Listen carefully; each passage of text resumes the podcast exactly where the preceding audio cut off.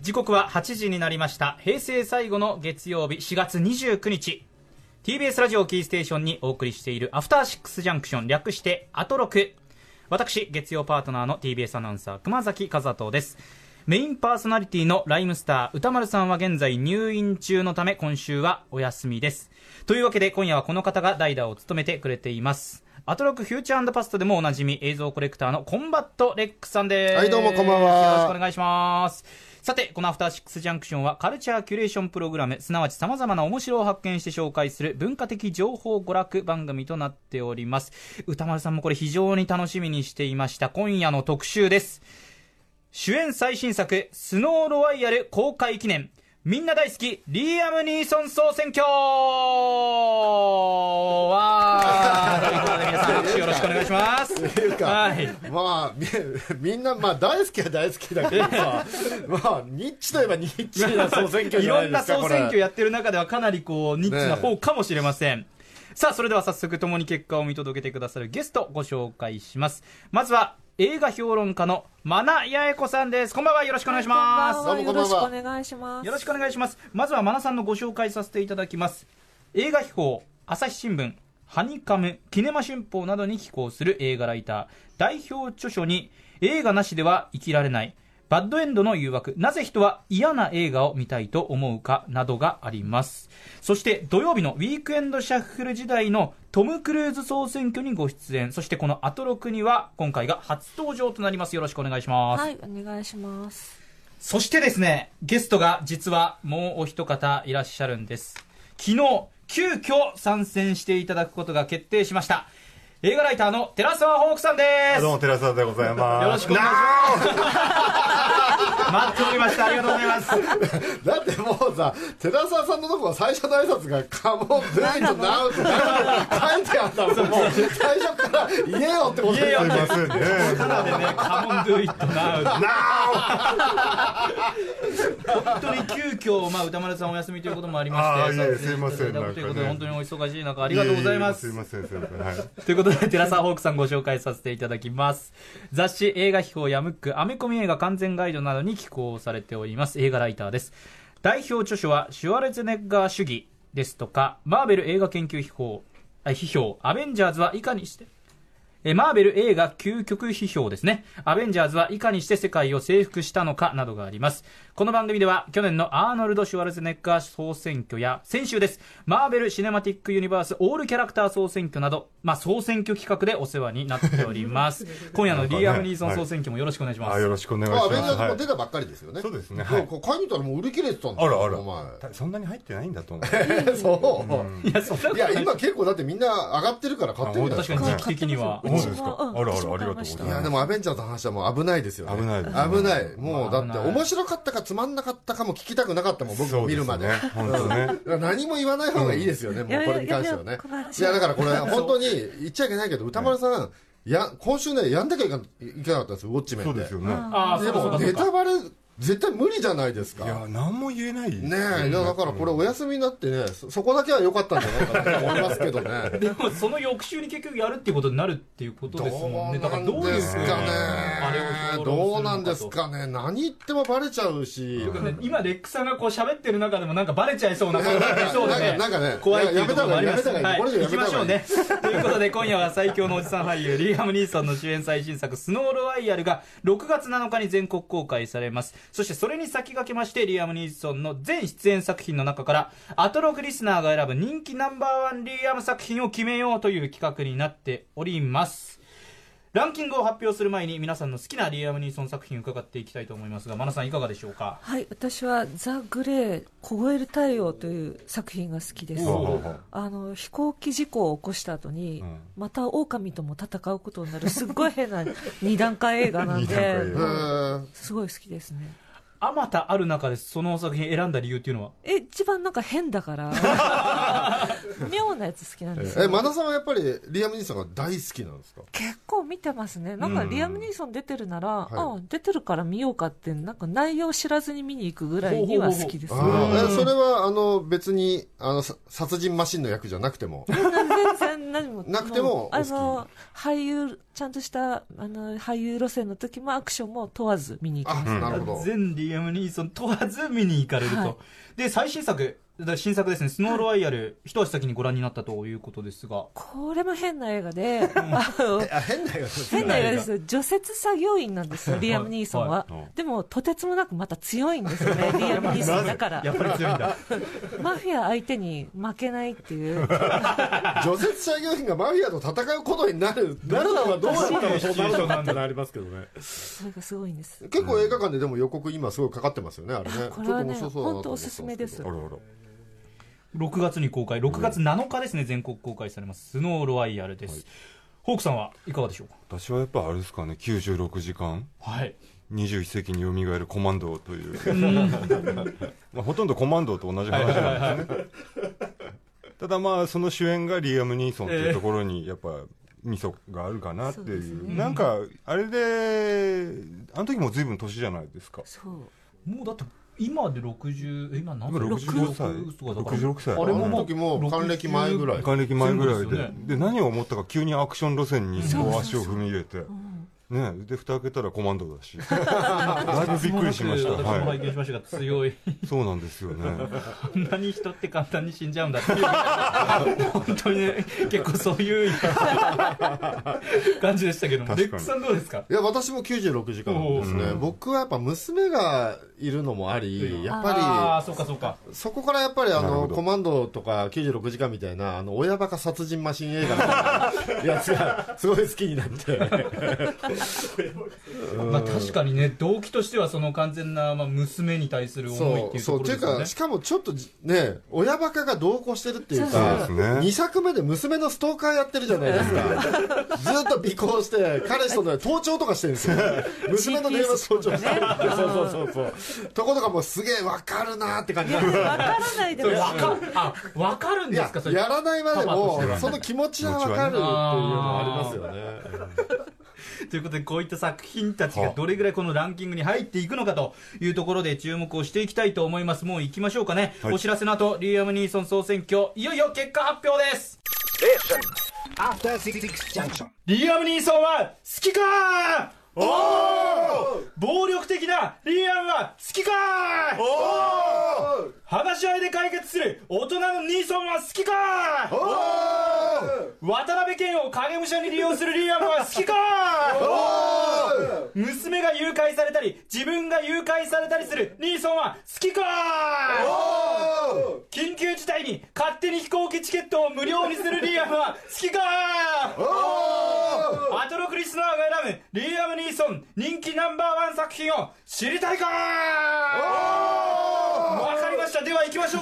それではリスナー投票で決まりました、リアム・ニーソン出演作品の人気ランキング上位10作品発表していきます。いやいやいやねえいろんなことやってますね何やってんでしょうねこの人いつも。みんな大好きリアム・ニーソン総選挙第10位、高度1万2000メートルの旅客機の中で殺人事件発生、リアム・ニーソン演じる航空保安官ビルが犯人を追い詰める サスペンスアクション、名優ジャウム・コレット・セラ監督との2度目のタッグ、フライトゲームっていう感じで発表してていいんですねこれでこういう流れでいいんです。なるほど、このフライトゲームについてのお話をするっていうスタイルです。そこまで俺たちリアムに盛り上がってるなって問題はすごいあるんだけど今フライトゲームに気持ち持ってかなきゃいけないっていうことで、ね、フライトゲームですよ第10位。フライトゲームこれメールのご紹介ができますか、はい、ドレミシオさんからいただきました、はい、フライトゲームです。理不尽な状況で悪戦苦闘する姿が魅力的、はい、名前と顔は知っていて特に意識はしていませんでしたが、アンノーンでリアム・ニーソンの新たな面を見たような気がして私の中で何かが覚醒した感じ、うん、アンノーンも良かったんですが記憶回復、ハリス博士でも良かったんですが記憶回復後の行動に疑問があって外しました。面白かったんですけどねというところでフライトゲームに1票ですということでいただきます。これフライトゲームって航空保安官のやつですよね。航空保安官そうですね。これ俺ちょっとうろ覚えなんですけど、これ2人目に殺しちゃった人って無実じゃなかったですかこれ関係ない人1人殺してませんでした。2人目に殺したこれね、ちなみにちょっとね僕ね70分ぐらい見てて今途中で止まってるんですよ。これだから本当に陥っちゃダメな作品だと思うんですよね。そう、2人目はもう死んでるんですけど、俺一人関係ないやつ殺してそれだから当時見てて親と思った記憶があるんだけど、あの胸ポケットに携帯電話が入ってたおじさん、あれはフェイクっていうか、犯人じゃない人一人殺しちゃってますよね。あれ殺しちゃってますよね。そうですよね。だからまあ言っちゃいけない完全にね僕だけの理由だからね大丈夫です。皆さん知りたいと思うので。俺なんかだから最後問題解決よかったよかったみたいな、しかも女の人とちょっとねいい雰囲気になって終わってくる。あれ一人殺してなかったっけってなんかすげえ気になったんだよね。真田さんどうですかこのフライトゲームは。いやこれどうだろう、たくさんあるアクションリアムの一本っていう感じで、そんなそっか10位かぐらいの、私の中でも10位ぐらいですかねあれ皆さんみんな大好きリアム民総総選挙でお届けしてるんですけど、大好きには変わりないんですけどね。俺も楽しんでみましたけどね。これでも結構お金かかってるんですよね。お金はかかってた気がしますよ。100億200億かかってた気がしますね。違ったっけ。飛行機の中だけでやってる割に結構金かかってた記憶があるんだけど違ったかな。一桁間違えてるかもしれないけど、どうですかこれ。あれですよね、この時のリアムもアルコール依存かなんかで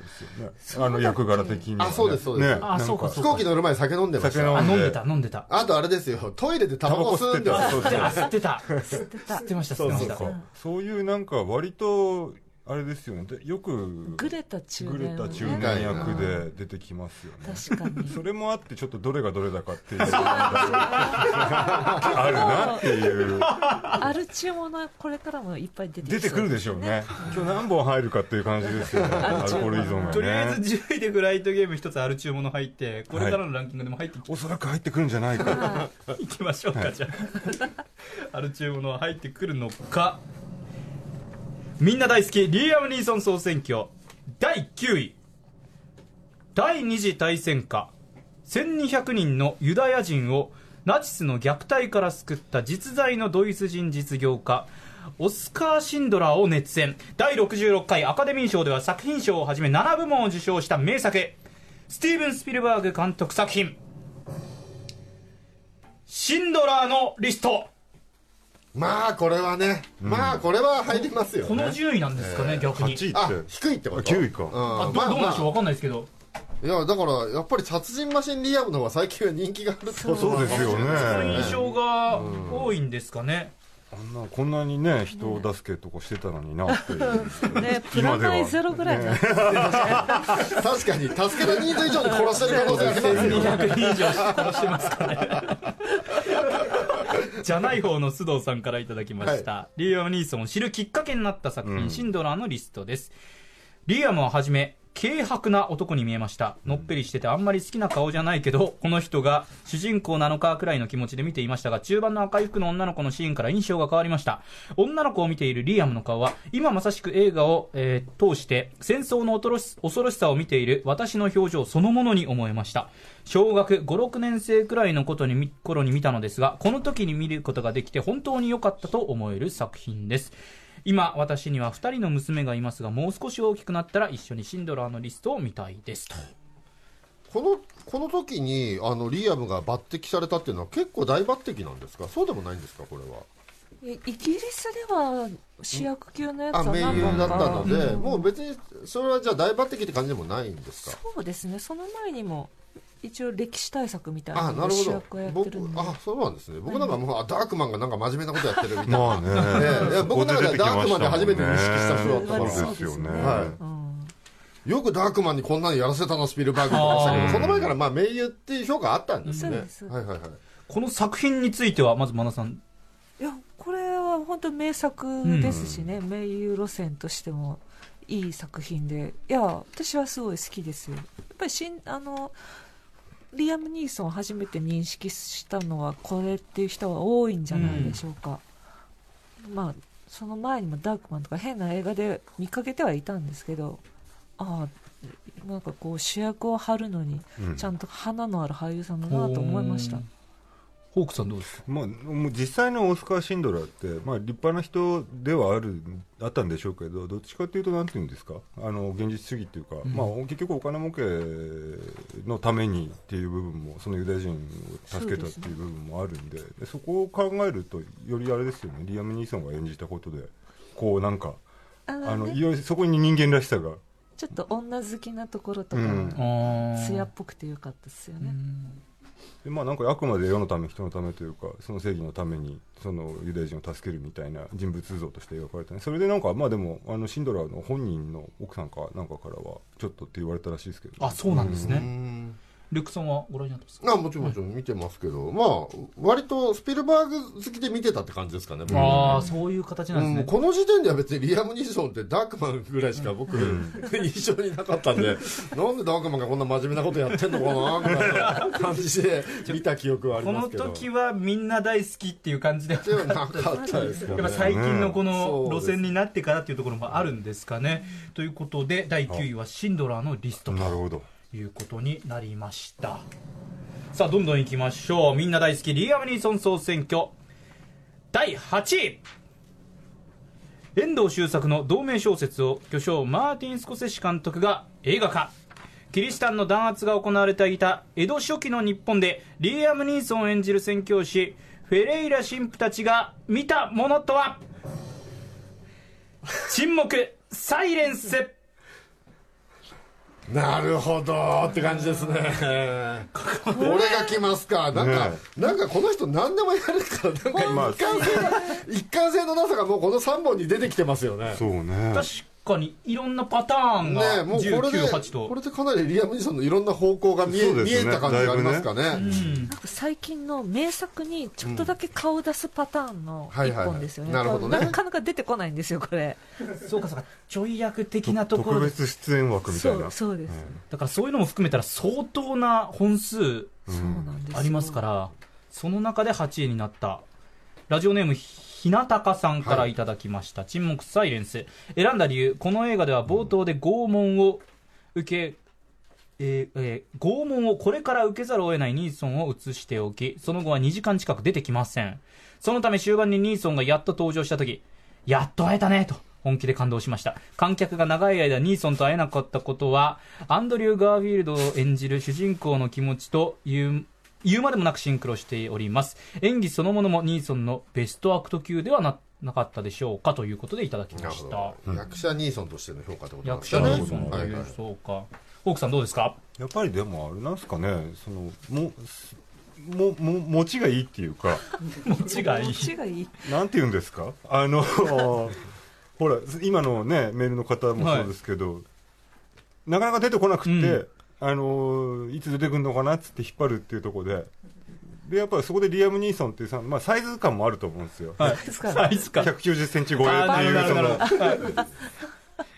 そのね存在感もあってやっぱりちょっとその引っ張るに足る人物というか大物感そう、ね、2時間経って、うん、こう2メートル近い人が出てくると座持ちするっていうことですよそうそう私が言いたいのはそういうことですそれゆえのだからこう印象に残ったっていうことと思うんですよね。で引っ張ってなんかスティーブ・ブシェミとか出てきたらって思うじゃないですかやっぱそうなんかね納得させられるそういうことですそういうことです。なんかでも大物感ある割に仕事選ばない感みたいなのもありますよね。そうなんですよそれはあるんです、ね、ありますよね、うん、なんかこういうの出ながらもアクション映画とかよくやってるじゃないですか、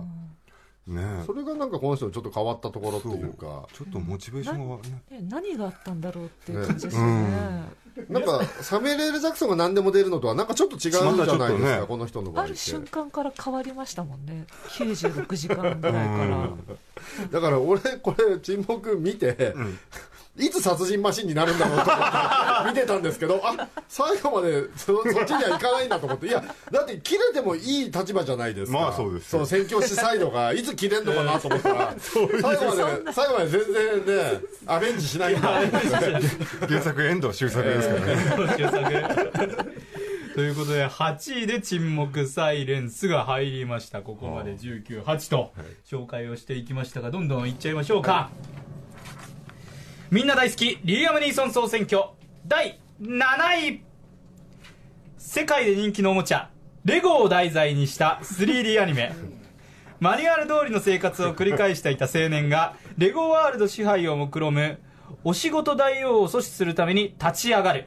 リアム・ニーソンは良い警官と悪い警官を声で見事に演じ切りました。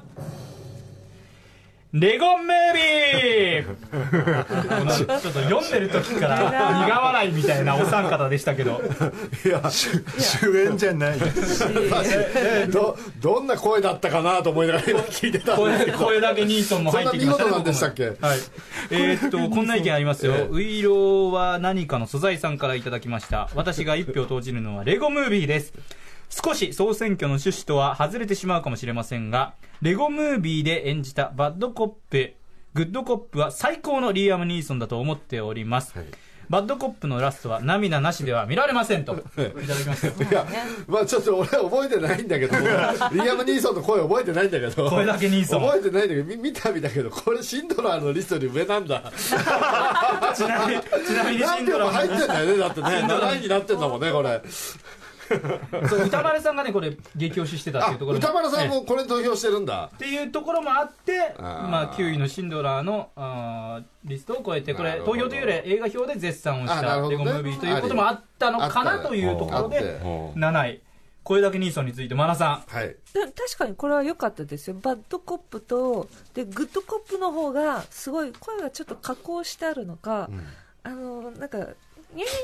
ャみたいな喋り方でなんか可愛いいい人のキャラになってるのがすごい可愛かったです。これはでもラスト泣けるのも確かに、と思います。ポークさんはどうですか。映画のことはちゃんと覚えてるんですけどね、でそういうキャラクターがいたなっていうことも覚えてはいるんですが、顔がくるくる回るんですね。そうか、あれがリアム・ニーソンだった。そうポークさん的にはそんな感じですか、ね、ちょっと見直してみようって思いました、見事に演じ分けてるという意見でしたけれども、レックさんさっきからね苦笑いですけど、僕もそれポークさんと同じぐらいのその声ニーソンがやってたんだっていうなるほど。これ改めてですけど、本当にみんな大好きっていうことでお送りしますけど、いいですね。みんな大好きで好きでいいんですね。ということでフライトゲーム、シンドラーのリスト、沈黙サイレンスを上回って第7位にレゴムービーが入りましたみんな大好きリアム・ニーソン総選挙をお送りしております。続いては第6位。1999年連続誘拐殺人事件に震え上がるニューヨーク。リアム・ニーソン演じる元刑事のマット・スカダーは正体不明の犯人と対峙する。誘拐の掟。入りましたね。僕ねこれ見てないんですよ実は。アルコール依存症の映画が、これが2本目ってことですね。アル中ニーソンがフライトゲームに続いて誘拐の掟でも入ってきました。これね2通読みましょうか。ラジオネームエメルソンさんからです。誘拐の掟が私の好きなリアム・ニーソン作品です。とりあえず私は過去の何らかのトラウマをちらつかせながら、とりあえず平穏な日々を過ごしていたリアムおじさんが何かのきっかけに隠していた能力を発動し、悪を懲らしめる様、これが見れれば大満足ですと誘拐の掟はこれにバッチリハマっているのはもちろん、過去のトラウマの原因となる回想シーンでニーソンの若作りメイクが見られる点で非常にお得感があると。完全に長髪のカツラとつけひげをした現在のニーソンにしか見えず、この出来事が数ヶ月前のことなのか十数年前のことなのか分からず混乱してしまい、結局今もよく分かってなかったりするのですが、それもご愛嬌と思えるくらいハードボイルな作風でめちゃくちゃかっこいい一本です。特殊メイクをしてないってことっていうことなんですかね。ちょっと低予算な映画っていう感じがありましたね。若作りだけで過去映像に見せようとしたっていうこと。長髪のカツラとつけひげをした現在のニーソン、でもこれは僕見たいけど、これはね僕の好きなニーソンですね。多分見た方がいいですね。全然おすすめですよ。シリアス路線でいいですよね。なんかいつ皆殺しにするのかなと思ったら、でもこれは真面目なアクションというか、まああれですもんね、ハードボイルドあ、そっちなんです、うん、原作もハードボイルドな、あ、やりすぎ殺人マシンまではいかない、いかない感じで、なんかちょっと的確な、的確な的数的確な、そうです、ね、殺人っていう、うん、殺さなくていいやつを感電死させたりとかお前楽しんでんじゃないかっていうとこまではいかない、そうだしないやつなんですね、うん、はい。これラジオネーム A さんからいただいているのもこの誘拐の起きて、理由としましては、主人公のやさぐれ探偵マット・スカダイ役で96時間系のスーパー強い親父ではないですが、世間に生みながらも元刑事の本能で動くおっさんで、孤独な少年と行動を共にする姿は映画ローガンの2人とも重なりますというところで、まあ、強さっていうところでは及ばないかもしれないけどいいという意見を、ね、うん、いただいてます。なんかやっぱり俺2009年にこの人奥さんが亡くなってるじゃないですか。ああ、そうなんですね。スキー事故でね。ですよね。あ、そうなんですか。そう、女優のあの方、名前忘れちゃいましたけど、あのなんとかリチャードさん、何さんか、バネッサ・リッドグレーブの娘。奥さん亡くなって2009年なんですよね。はい、でなんか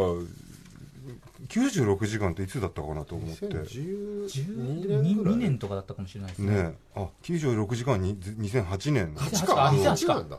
でもその後から割とそのなんていうんですか、割と見分けがつかないようなアクション映画にバカバカ出て、で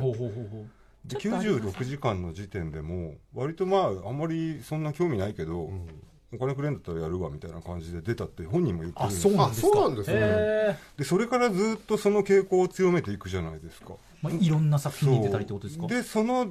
似たような映画の中でいつもその過去に何かを抱えて、うん、酒ばっか飲んでるみたいな役をしてるじゃないですか、うん、そうです。もしかしたらね、あの映画の設定の中で奥さんを亡くしたっていうものも何本かあって、うん、結構ね見ててハラハラ重なって、なんかあ、そうなん、ね、割と自分自身をやってんじゃないか。なるほど。実はねこう見えてこの人って、うん、たまにね、うん、辛い気持ちになる時もあります。わかる。それを経てまたちょっといろいろパターンも変わってきて、本当にいろんな作品に出るようになったと。もしかしたらね、脚本にはないけどこの役はアル中の方がいいんじゃないかって自分から言ってる可能性もありますよね。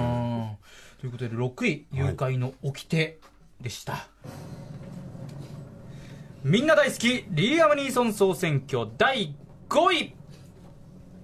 特攻野郎 A チームザムービーのジョー・カーナハン監督と再タッグを組んだサバイバルアクション、アラスカの荒野に墜落した飛行機事故から生き延びたリーアム・ニーソン演じるオットウェイたちは極寒の地を脱出するために歩き始める、ザ・グレイ、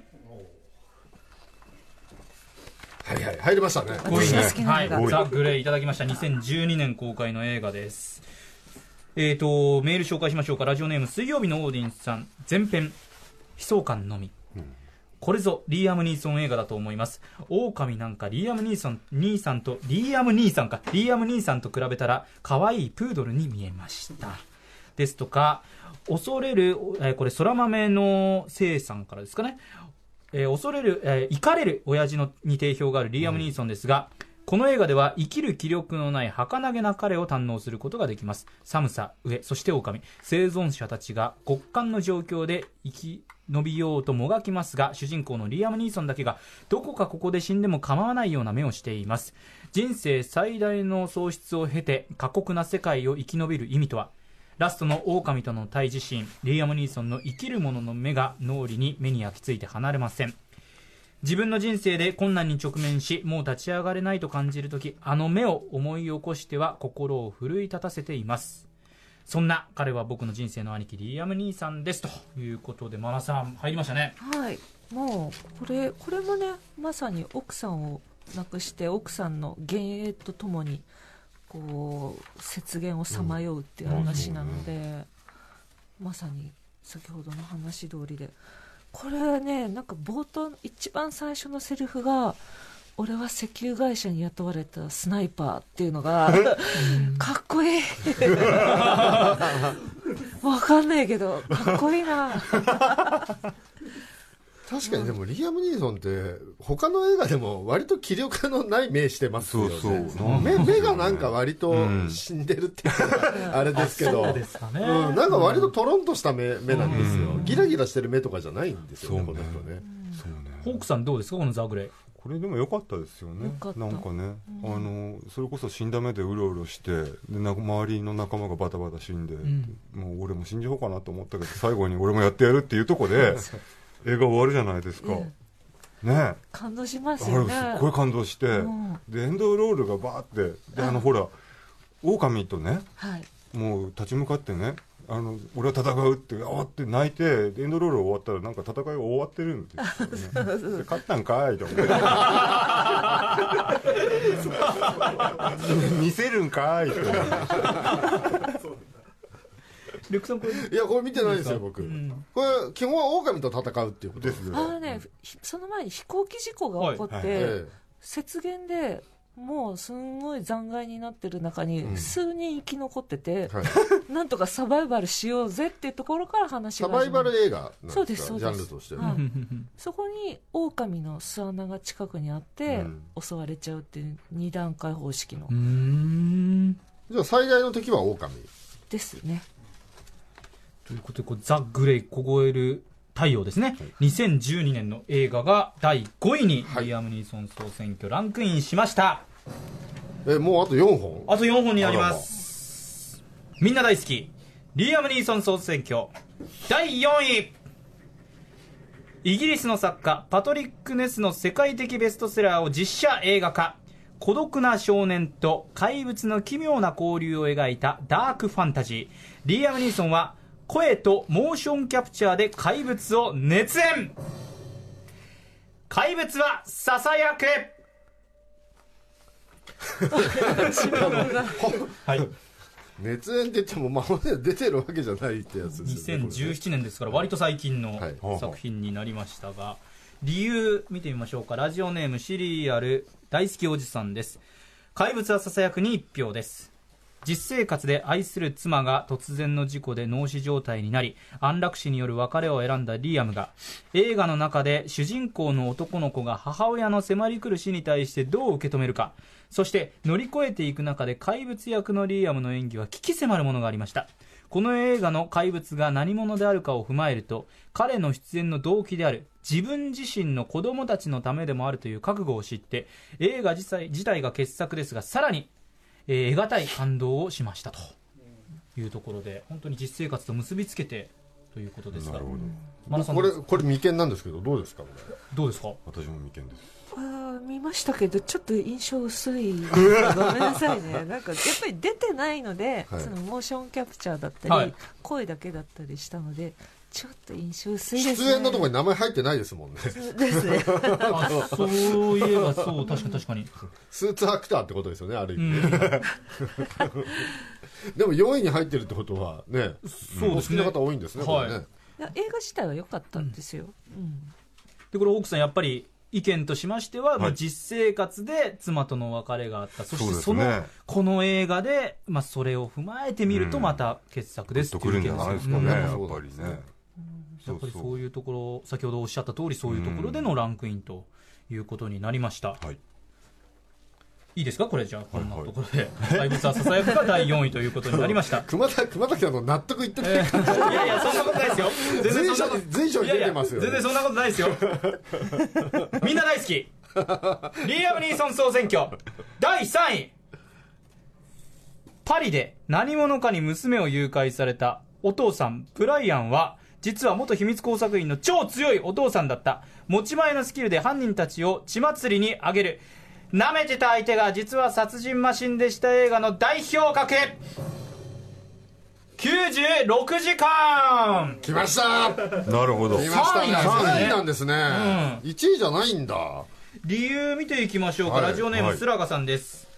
自称日本で一番リアム・ニーソンが大好きな私が選ぶのはやっぱり96時間です。娘に対して温厚で優しい慈愛に満ちた眼差しが冷酷無比な容赦ない殺人マシンへと変貌する温度差は何度見ても最高です。リアムの演技力もさることながら今まで彼のキャリアが築き上げてきた主人公を導く死としての余裕ある落ち着き払った人物というイメージを払拭した作品だったからという点も大きいと思います。96時間は近年では一つのジャンルとして確立している舐めてた相手が殺人マシーンだった系映画の草分け的かつ代表的な作品だと思います。また、そうなんだ撮影当時55歳という年齢だったにもかかわらず、老いを感じさせないキレのある本格的なアクションを披露してくれたおかげで、現在に至るまで延べ10作品ものアクション主演作品が公開されることになったのですから、おそらく96時間という作品はリアム本人にとって、そして間違いなく私たちファンにとっては、歴史の転換点になる思い出深い作品になっていますという意見ですとか、短めのもので言いますと、目指しのゆうじさんからいただきました。96時間に1票です。一番好きな作品は娘が誘拐される瞬間に残念ながらお前はさらわれると告げるシーンですというところですね。いかがでしょうか皆さん。いやもうこれ最高ですよ。でももう3位なんですね、意外ですね。1位だと思ってました、ね、でももう10年前の映画なんですねこれね。10年前ですね。一番最初は確かに。真田さんどうですかこの3位という96時間。私女性だからか、こう娘とか、はい、奥さんの方の視線でちょっと見ちゃったりするんですけど、こう娘の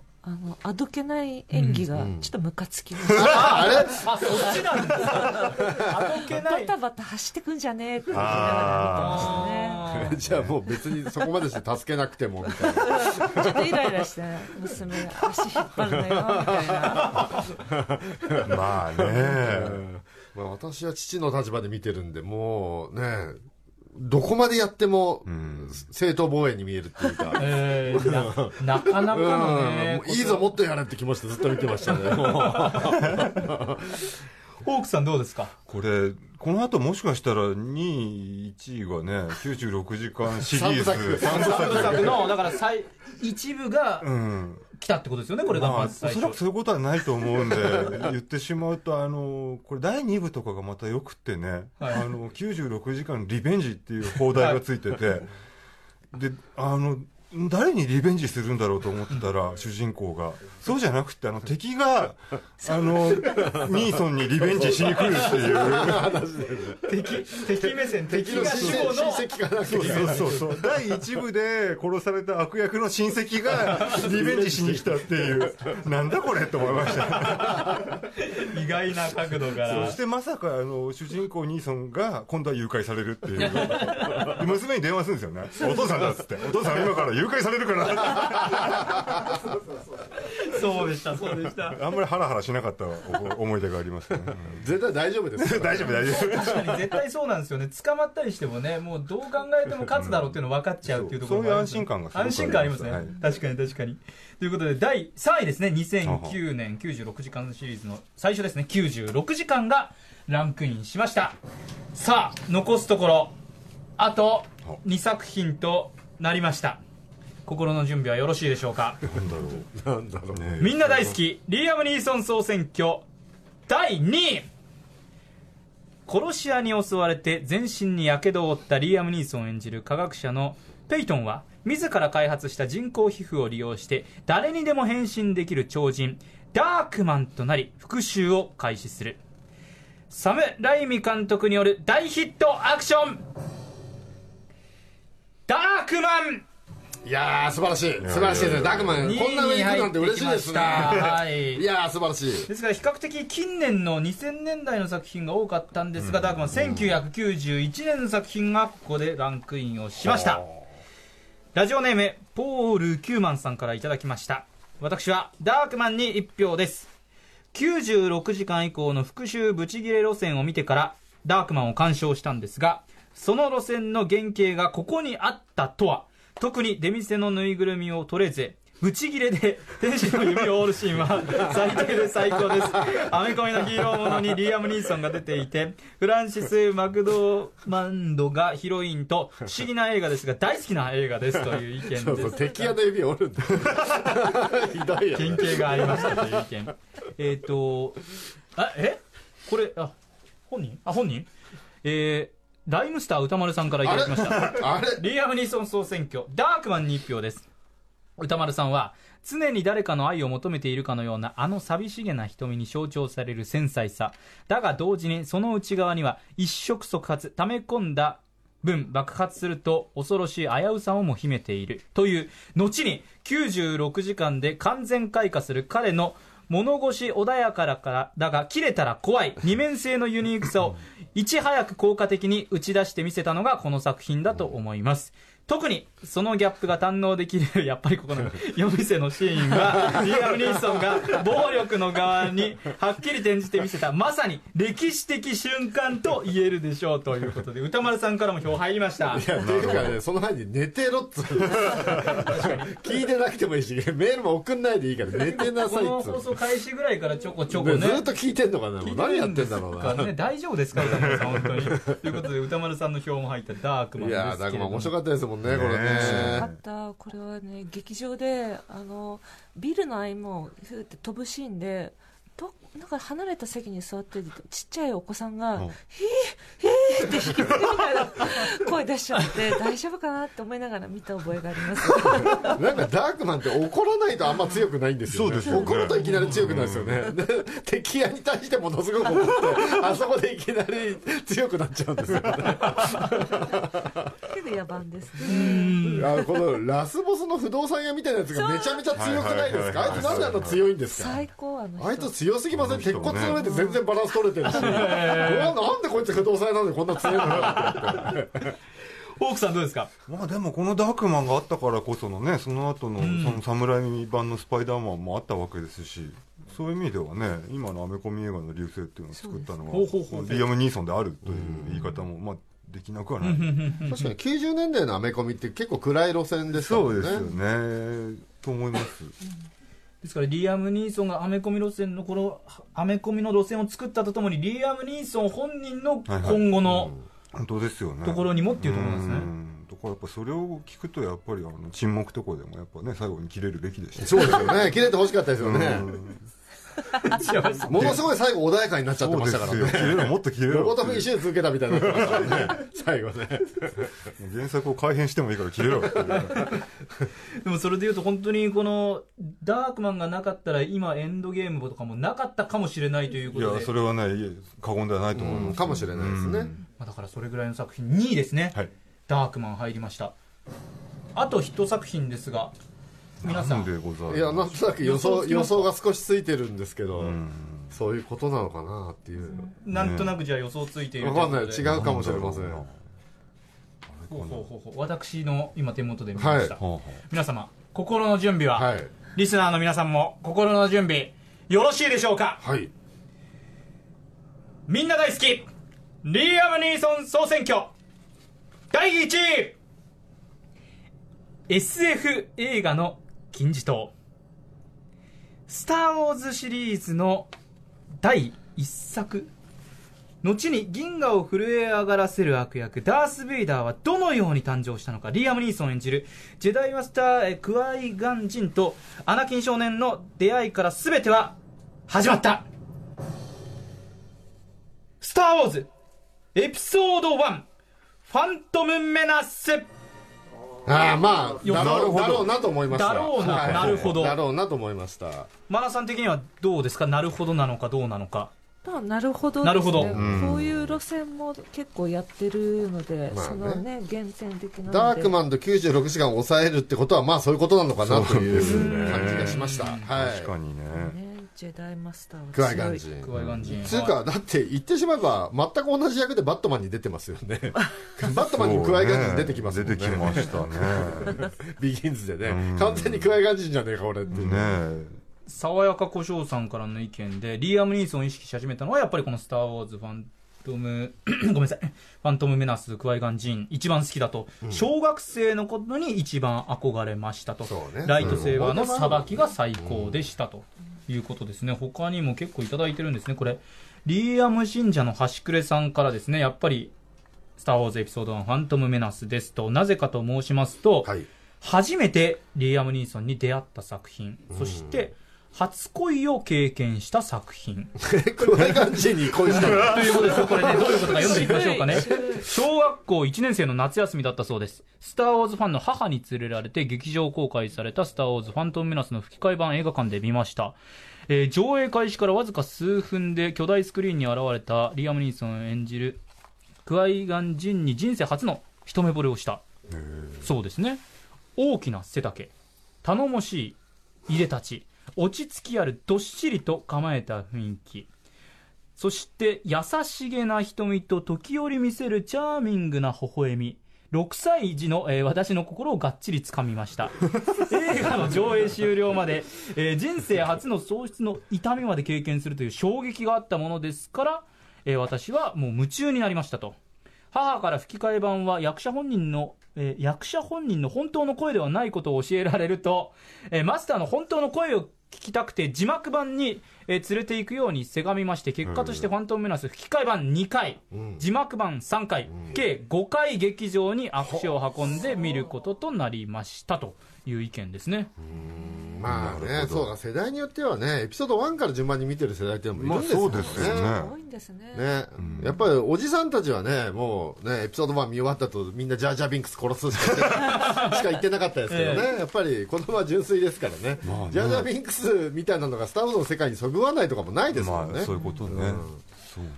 ね。改めてこれで1位がスター・ウォーズ、なるほどね、ファントム・メナスという形になりましたが、このランキングトータルで見て、皆さん全体としてどうですか？全体としてやっぱりリアム・ニーソンって一貫性がないんだなっていう感想ですかね。マナさんどうですか、このランキング今表にして、でもなんか納得ですね。納得、アクションあり、名優路線もあり、でスター・ウォーズのその同志みたいなね、若手を導くみたいな、こういうのパターンも入りっていうので納得ですね。しかしちょっとシンドラーのリストが9位っていうのが意外といえば意外ですかね。これちなみに今皆さんのお手元にある資料には10位以降も載ってるんですね。意外なやつが入ってないみたいなのありますけど、ね、どうですか、ルックさん、このあたり。僕はなぜか日本だけで大人気バトルシップが入ってないんだっていう、本当だね、驚きっていうか。ベスト今何位、これ26位までですけどね。あ、バトルシップ入んなかったんだと思いました。まあ、確かにね、そんな主役じゃないっていうか脇ですけどね、あれこそちょい役仕事の、ね、でも親バカだからちょっとね、ちょっと期待したんですけどね、あれね、来るかなと思ったんですけど来なかったですね、あれね。そうね、リアム・ニーソンのお父さん路線ってありますよね。そのなんていうか、お父さんの役でちょっと出てくるやつあります、ね、そしてすぐ死んじゃったりするやつあ、ギャング・オブ・ニューヨークとかね。ああ、あれね、はいはいはい。このランキングで言いますと12位にスノーロワイヤル、最新作、まだそう最新作が入っているということで、6月7日あれもう公開まだしてない、6月7日なんですけども。あ、じゃあご覧になったんですかね、海外。海外とかもうやってるんですか？海外とかでもうやってる、試写で見た人が、試写で見て、まあ、その感動してランクに入ってきたというところで、スノーロワイヤルが、ね、堂々の主演作なのに18位の特攻野郎 A チームっていうのもね、やっぱりちょっとね確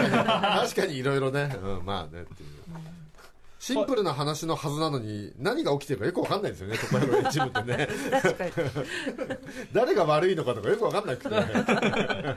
ということで、その12位にも入りましたスノーロワイヤルですが、6月7日まず公開なんですが、いち早く見られるチャンスがありますので、ちょっとご紹介させてください。なんとアフターシックスジャンクションプレゼンツスノーロワイヤル特別試写会開催決定でございます。全世界15カ国ナンバーワンヒット、パルプフィクションやジャンゴつながれざるもののプロデューサー制作、リアム・ニーソン主演の映画スノーロワイヤルの特別試写会を行います。で、どんな映画か説明させていただきますと、当然主演はリアム・ニーソンでございます。息子をマフィアに殺された男は闇のキャリアで身につけた特殊なスキルではなく、除雪キャリアで身につけた土地勘と体力、そして除雪車で敵を始末していく何これ。しかし勘違いが勘違いを呼び、2つのマフィアと警察を巻き込みながら、もはや収拾のつかない四つどもえの戦いへと発展をしていきます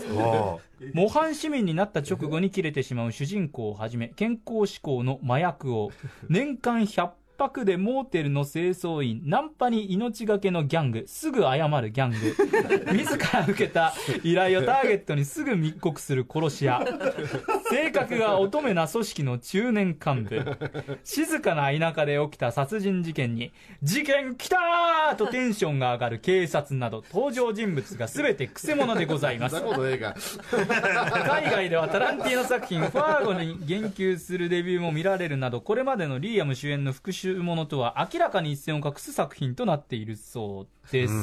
で、これアメリカ大手映画レビューサイト、なんて読むんですかね、ロッテントマトですね。で、これまでリアム主演のアクションサスペンスの作品の中で最も高い評価を得ているなど、作品保証はバッチリなんだそうです。リアム・ニーソンが新たに挑むクライムは、最強復讐親父の固定観念を完全に覆す意欲作となっています。コメディじゃないんですよね。コメディどうですか？真面目な、ちょっと笑えるところもあるけど、でも別にコメディってわけじゃないんですね。ないです。ちゃんと真面目な。この登場人物解説読んでるとね、大丈夫かな。ちょっとそうなのかなって気もするけど違うんですね。そしてこれですね、アフ